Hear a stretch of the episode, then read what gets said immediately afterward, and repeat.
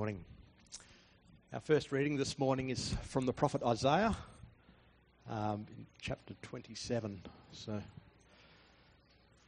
beginning at verse 2 of chapter 27. In that day, sing about a fruitful vineyard. I, the Lord, watch over it. I water it continually.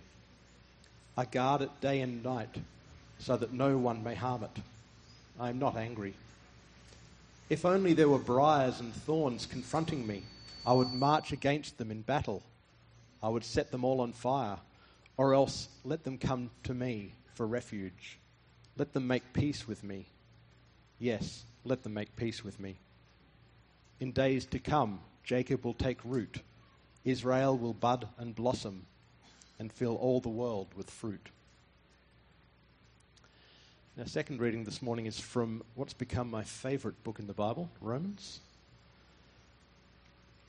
Reading chapter 11. I ask then, did God reject his people? By no means. I am an Israelite myself, a descendant from Abraham, from the tribe of Benjamin. God did not reject his people, whom he foreknew. Don't you know what Scripture says in the passage about Elijah, how he appealed to God against Israel? Lord, they have killed your prophets and torn down your altars. I am the only one left, and they are trying to kill me. And what was God's answer to him? I have reserved for myself 7,000 who have not bowed the knee to Baal. So too, at the present time, there is a remnant chosen by grace. And if by grace, then it cannot be based on works. If it were, grace would no longer be grace. What then? What the people of Israel sought so earnestly, they did not obtain. The elect among them did, but the others were hardened. As it is written, God gave them a spirit of stupor, eyes that could not see and ears that could not hear to this very day. And David says, may their table become a snare and a trap, a stumbling block and a retribution for them. May their eyes be darkened so they cannot see, and their backs be bent forever. Again I ask, did they stumble so as to fall beyond recovery? Not at all. Rather, because of their transgression, salvation has come to the Gentiles to make Israel envious. But if their transgression means riches for the world, and their loss means riches for the Gentiles, how much greater riches will their full inclusion bring? I am talking to you Gentiles. Inasmuch as I am the apostle to the Gentiles, I take pride in my ministry in the hope that I may somehow arouse my own people to envy and save some of them. For if their rejection brought reconciliation to the world, what will their acceptance be but life from the dead? If the part of the dough offered as first fruits is holy, then the whole batch is holy.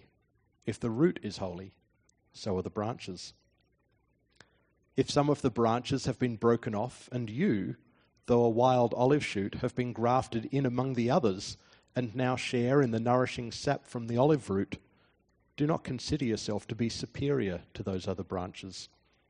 If you do, consider this, you do not support the root, but the root supports you.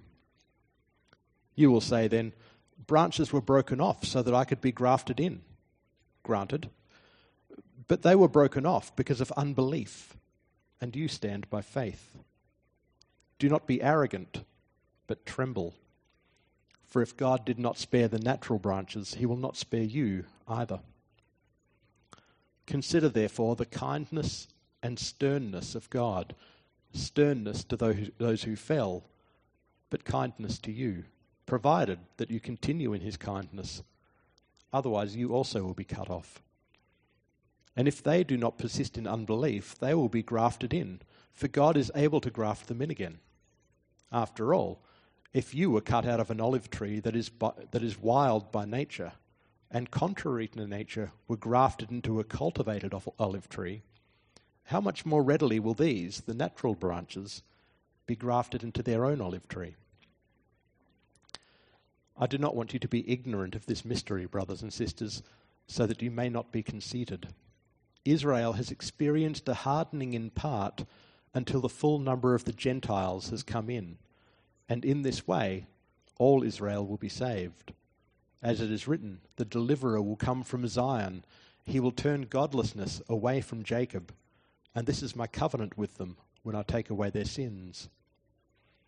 As far as the gospel is concerned, they are enemies for your sake. But as far as election is concerned, they are loved on account of the patriarchs, for God's gifts and his call are irrevocable. Just as you who were at one time disobedient to God have now received mercy as a result of their disobedience, so they too have now become disobedient in order that they too may now receive mercy as a result of God's mercy to you. For God has bound everyone over to disobedience so that he may have mercy on them all. Oh, the depths of the riches of the wisdom and knowledge of God, how unsearchable his judgments and his paths beyond tracing out. Who has known the mind of the Lord, or who has been his counselor? Who has ever given to God that God should repay them? For from him and through him and for him are all things. To him be the glory forever. Amen.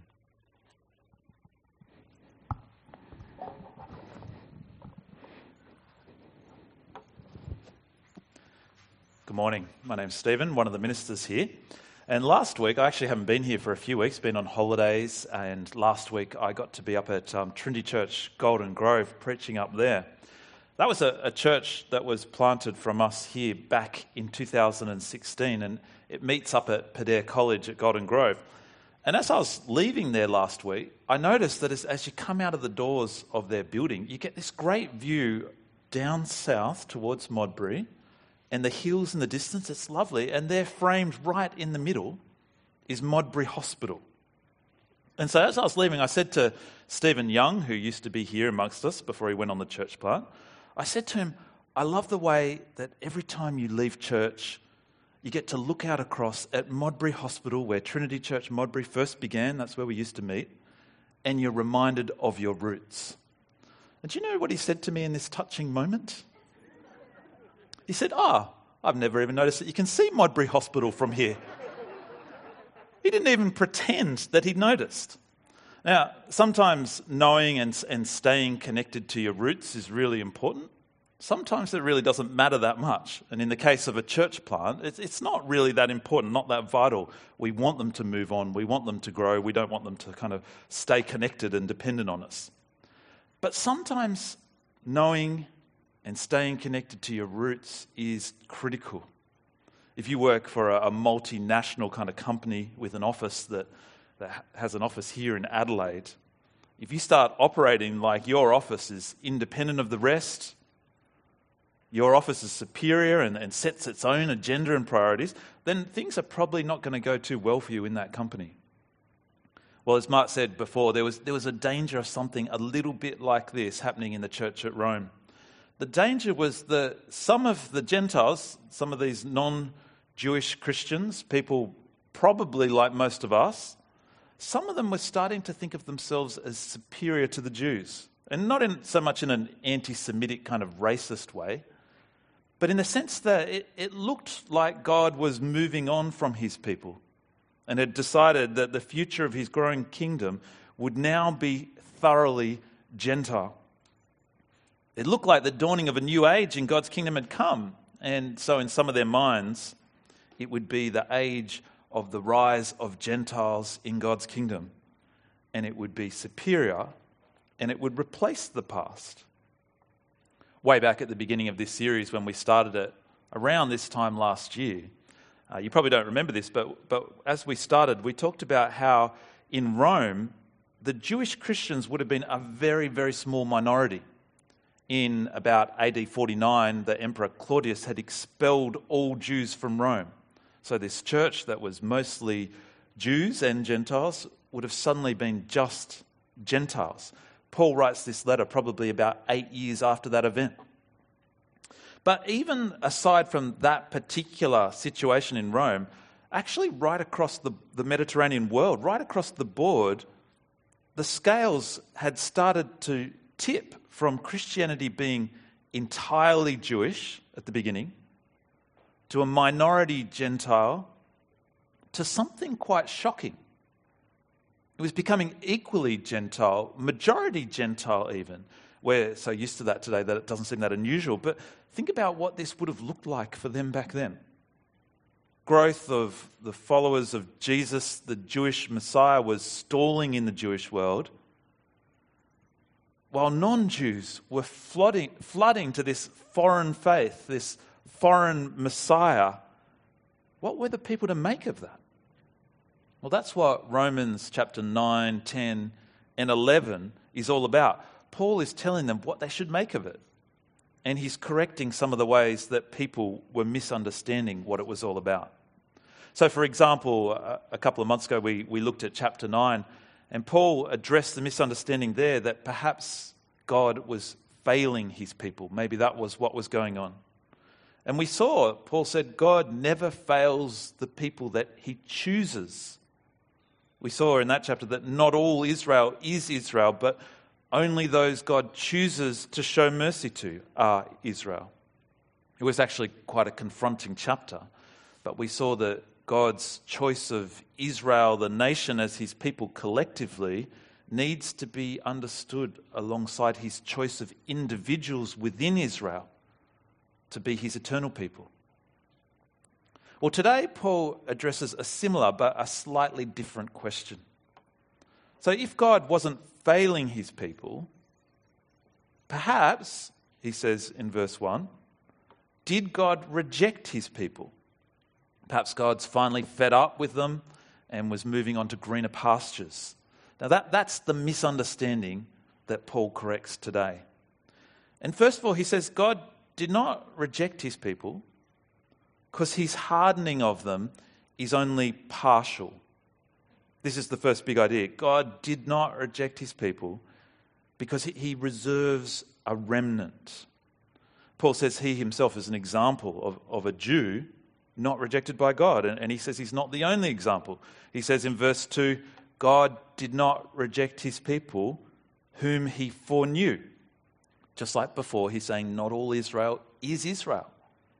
God chooses Israel collectively as a nation, but he chooses individuals within that to be a part of his eternal plans.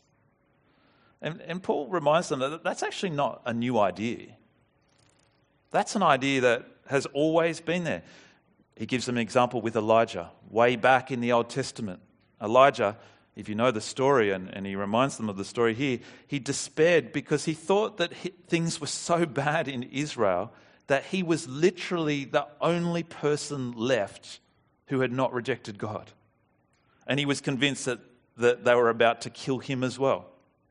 And Paul writes that Elijah at that point appealed to God against Israel. He actually goes to Mount Sinai, the roots of Israel, where Israel started. He goes to God and he appeals to God against Israel. It's almost like he's appealing to God to reject this people who have rejected him. But even at that point, such a disappointing point, such a failure of God's people, God would not reject his people.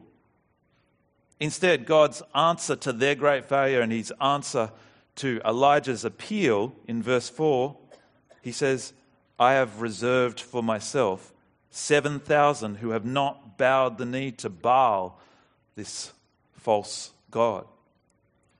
Even when almost all Israel rejected God, God won't reject all Israel.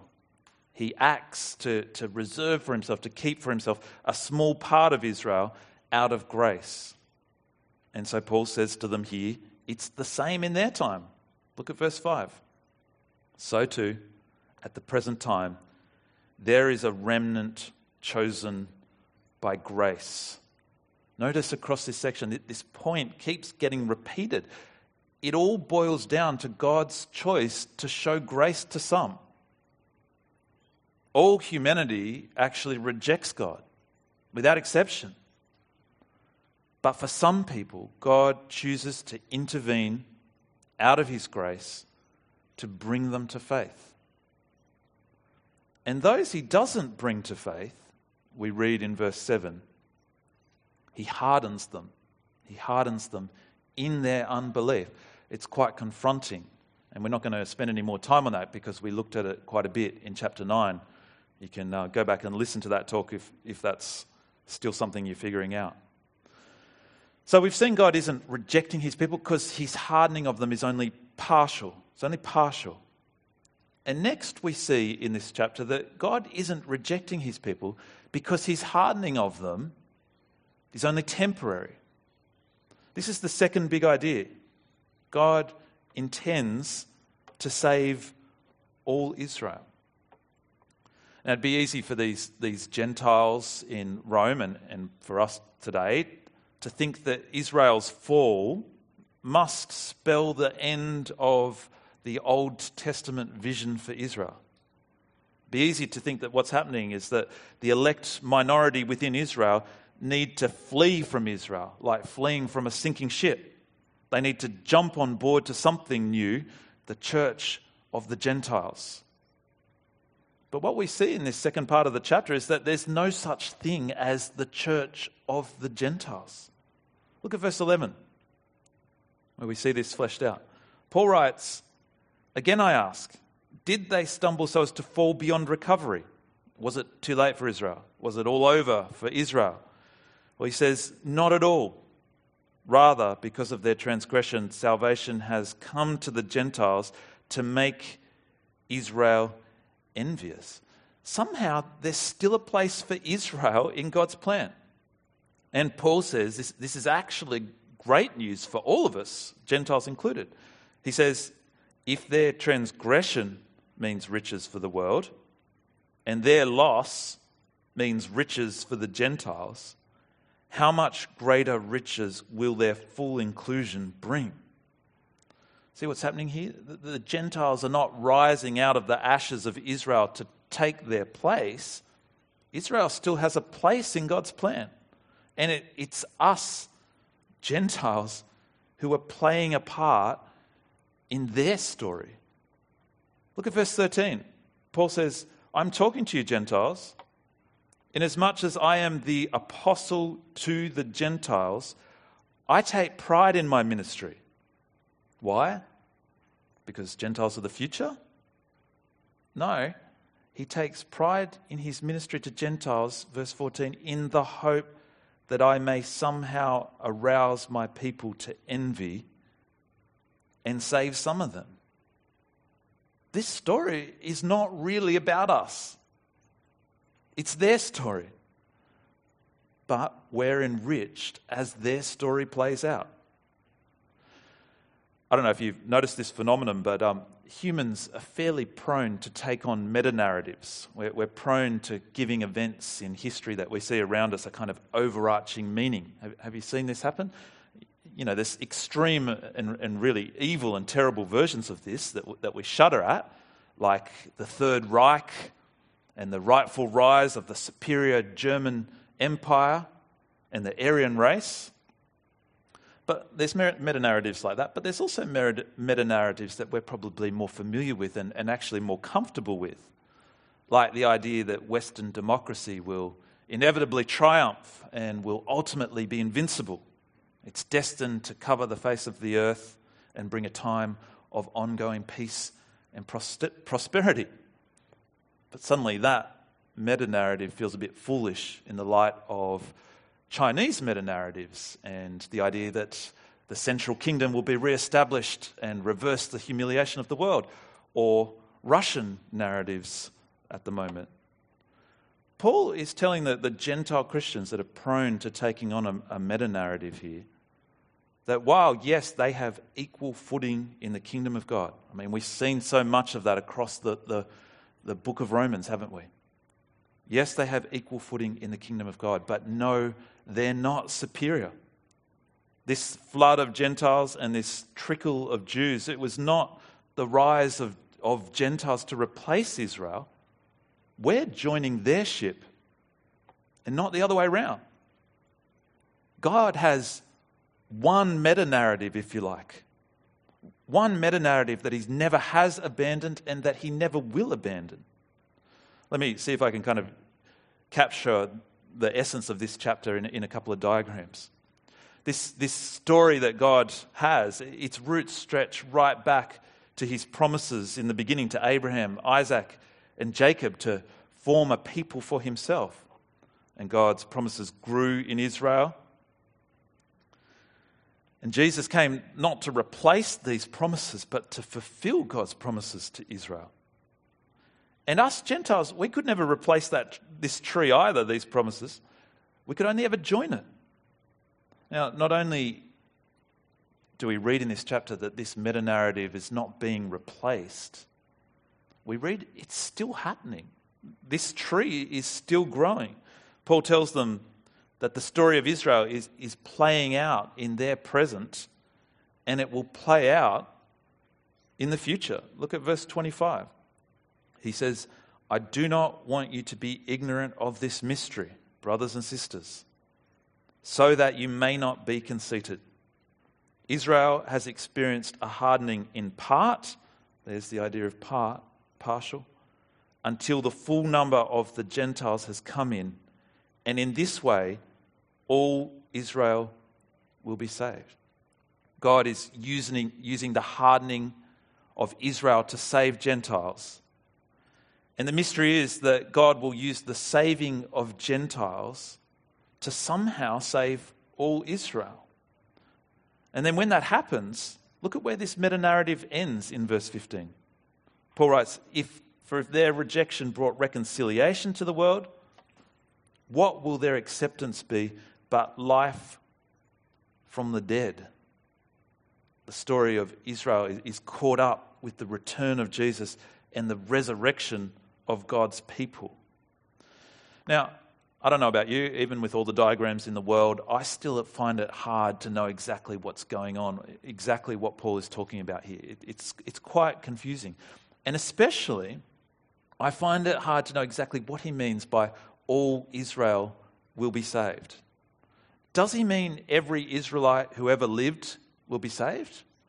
Well, we know he can't mean that. We've seen him say over and over again in Romans that that's not the case at all. Does he mean all Israel who are the elect, who are chosen by God, will be saved? Remember, not all Israel is Israel. Now that's quite possible. That's what he means in this passage. He could mean all true Israel chosen by God will be saved. Or on the other hand, does he mean all the nation of Israel who are living at that time in history, that they will all be saved? It's hard to know. But whatever the case may be, when you read this chapter, it really does read like God's plan is that there'll be a time when the tide changes and suddenly there won't be a trickle from Israel being saved. There'll be a flood. I remember sitting on the beach one time when the tide was changing. And for most of the time, you couldn't even tell that the tide was changing. It's just so incremental and slow. But there must have been a point where the tide reached the top of the slope of the sand, because one moment we were meters back from the edge of the sea, and the next moment we had water flowing around us and well beyond us like a mini tsunami. And we were scrambling for towels and beach toys and babies, probably in a different order. But it was just nothing, and then overwhelming. This chapter seems to tell us that God's plan at some point is to stop hardening his people. When the full number of Gentiles has come in, at that point, God will bring in all Israel, whatever that means, and Jesus will return. Now, it is worth keeping in mind, just like in English, all doesn't necessarily always mean absolutely every individual. It's the same in Greek. You know, if I said at the BBL Grand Final on Friday night, all the people were cheering loudly, okay, I don't mean every single person at Marvel Stadium from babies through to the bar staff were necessarily cheering. By all in that case, you mean the great majority. Probably what Paul is saying here is that at some point, Israel as a corporate people, not just a trickle of elect individuals, some point Israel as a corporate people is going to embrace Jesus And in God's plan, that will mean the coming of life from the dead for this broken world. It'll be right at the end of things, just before Jesus returns and erases sin and sadness and sickness and death from this world for good by bringing in his kingdom. But whatever the case, Jew and Gentile will only enter that kingdom, only enter eternal life because of God's mercy. So that's Romans 11, quite a tricky passage. Okay, now what do we do with it? What do we do with that? Is it just a sketch of God's plan for the future that's interesting and confusing, but more or less irrelevant for day-to-day living now? Well, Paul doesn't think so at all. Did you notice that as we were reading this? He thinks this has got a lot to say to those people back then and us right now. The big point he makes across this chapter is that God's plan for salvation leads us to humility. This passage isn't irrelevant to us at all. It should change our way of thinking, and it should change our way of living. Because God's plan for salvation should lead all people to humility. But this has especially got to be the case for us, who I presume most of us are not Jewish here. Look at verse 19. Paul says, "You will say then," this is what the Gentiles will be tempted to say, "branches were broken off so that I could be grafted in." And Paul says this is actually true. He says, granted. But he says this says nothing about our superiority. Instead he says, "But they were broken off because of unbelief, and you stand by faith." We get confused about what faith really means. See it all the time. We always get confused about what faith really means. But this passage actually helps us see what faith really means. It shows us the shape of the kind of faith that God wants us to have. God wants us to have an awareness of our own unworthiness and his mercy. He wants our confidence to be not in ourselves, but in his mercy. He wants our assessment of ourselves to not be that we're superior to others, but that we're simply shown mercy that we don't deserve. And this affects our thinking, and it affects our living in real ways. Paul says in verse 20 there, "Do not be arrogant, but tremble." That's very practical.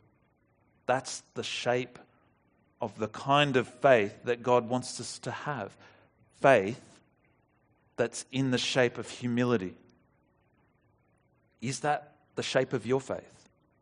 Is your faith in God in the shape of humility? You will have noticed that some parents are particularly cautious with their kids. They're particularly unwilling to trust other people with their children. And for some parents, that means they're untrusting with modern medicine and doctors. They prefer to treat their kids naturally. But have you ever seen a child with a burst appendix? Even a parent who finds it hard to trust other people with their child and finds it hard to trust modern medicine and doctors, even a parent like that reaches a point with burst appendix where they can see that they don't have what it takes to fix their child. Kathy and I once looked after three kids from a family of four kids where the daughter had a burst appendix. And we looked after the kids so the parents could be there with their daughter. We had them for a full week. And I can tell you it was a desperate situation that was touch and go the entire time. A burst appendix brings a parent to their knees, and they realize all their efforts are useless. They realize their child is going to stand again only if they entrust them into the hands of the surgeon. No other way. What we see in this passage and in Romans as a whole is that is the shape of faith. Faith has the shape that you come to realize that unless you entrust your life into the mercy of God, into Jesus, you've got no hope of standing to see the light of day. You will answer God, "Why did you disobey me? Why?"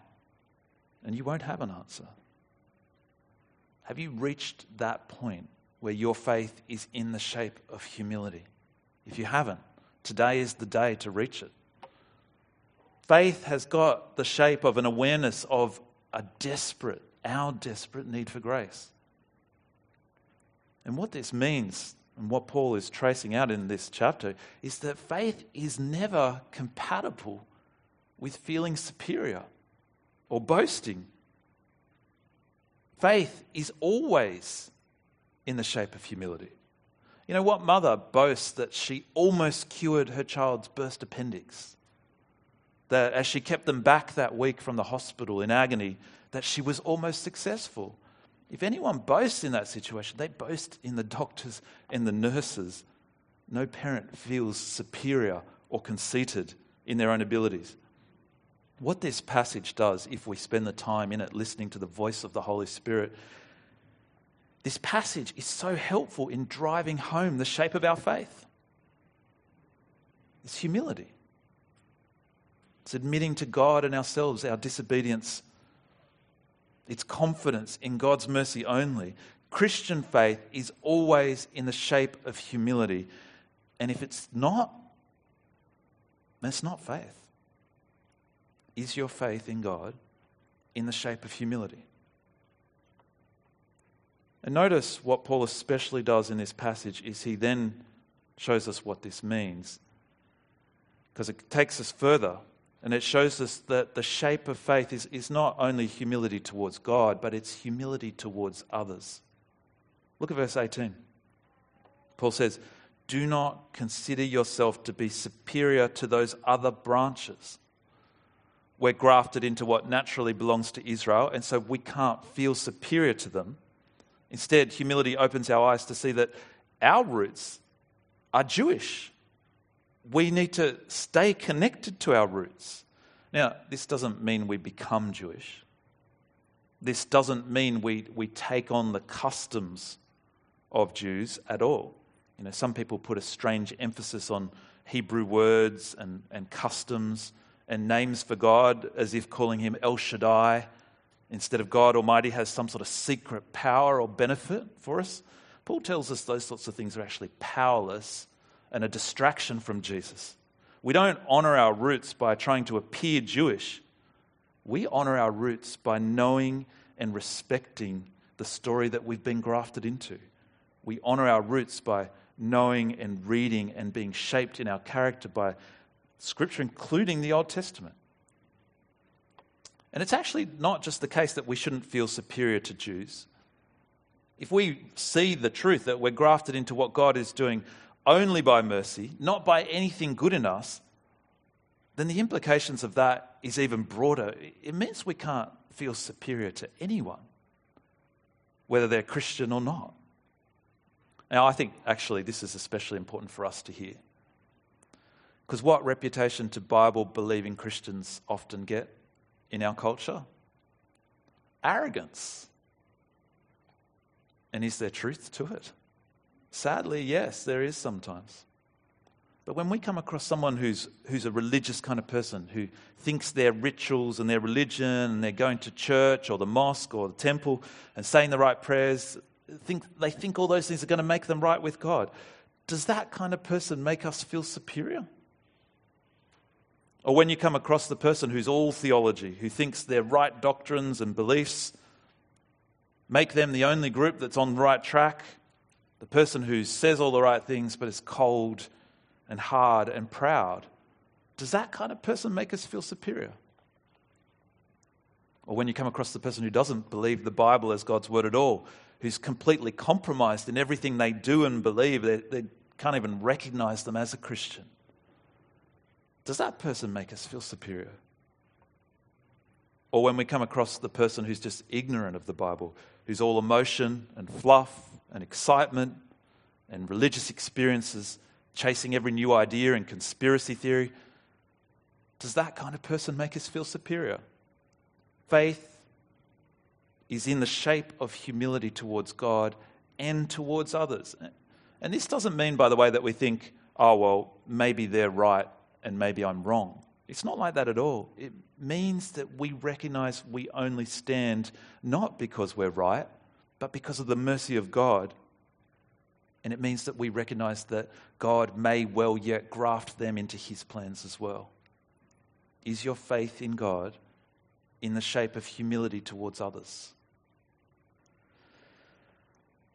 The final place that faith in the shape of humility takes us in this chapter is to wonder. We wonder at the plans of God. God is unsettling. Have you noticed that?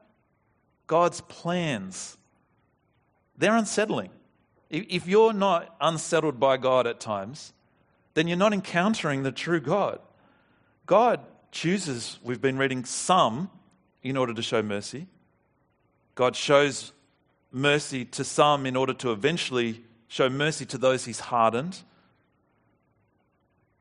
God hardens some, we read, I mean, we get it on the one level, and yet, at the same time, it's just beyond us, isn't it? I mean, I've been wrestling with this in these chapters for 3 weeks now, and I can tell you what I thought I knew feels elusive. And so faith in the shape of humility, it leads us not to give God advice on what would be a better way to do it, or to critique him, or even to think that we can completely comprehend his plans. What it leads us to do is simply stand back in wonder. We let God be God, and this means we don't try to interfere with things that are far beyond us. You know, God's plans for his people Israel, it doesn't lead us to political activism for Israel. It leads us to see that it's up to God to bring about his plans for his people. It doesn't really lead us to do anything for the political nation of Israel except pray for them like we do the rest of the nations. I once saw a church in America that would organise what they called a mission trip, which involved them working as volunteers for free on Jewish farms. And they believed by doing this was their way of building God's kingdom and speeding up the coming of his kingdom. That's not where this passage leads us.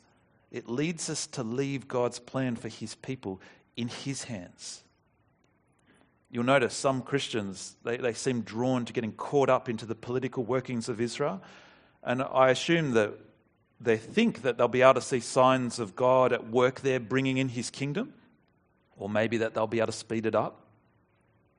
But Jesus said when he was here on earth that not even he knew the timing of the end. So why would we keep our finger on the pulse of the political nation of Israel as if we could interpret or influence political events as somehow being connected to God's kingdom? That's not faith in the shape of humility. Faith in the shape of humility means we let God be God and we simply stand in wonder of his plan, which in so many ways is beyond us. And notice, this is exactly what the Apostle Paul himself does. At the end of this chapter, he simply stands in wonder. And that's what I'm going to do too. Let me lead us in prayer. Oh, the riches, oh, the depth of your wisdom and knowledge, O God. How unsearchable are your judgments. Father, your paths really are beyond tracing out. Who has known your mind, O Lord? Or who has been your counselor? Who has ever given to you, God, that you, God, should repay us, not us? For from you, through you, and for you are all things, and to you be the glory forever. Amen.